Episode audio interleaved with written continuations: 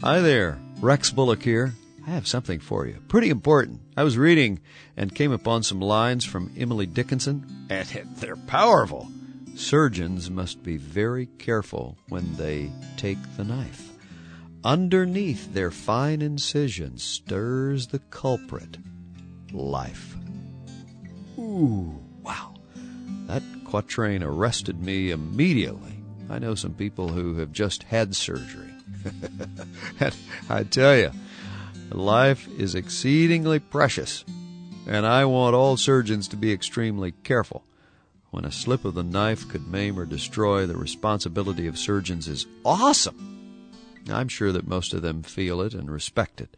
And the very few who do not will not survive long as surgeons. You know, it used to be said doctors bury their mistakes.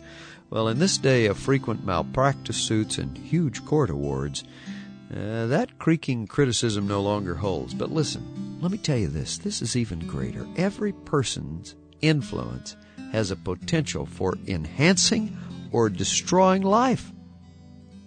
That's right. We should all be as careful as possible that our speech and our conduct are helpful, not baneful.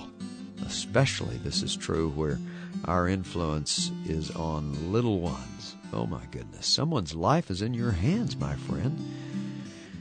Have for it the respect and the care that you would wish a surgeon to have for yours if you were going under the knife. Pythagoras said, Reverence thyself. Others also. Hey, uh, been great to be with you. It's a short too, but uh, hey, we get to come every day, Monday through Friday. Why not call 1 800 783 3297 or visit our website www.powersurgeonline.com.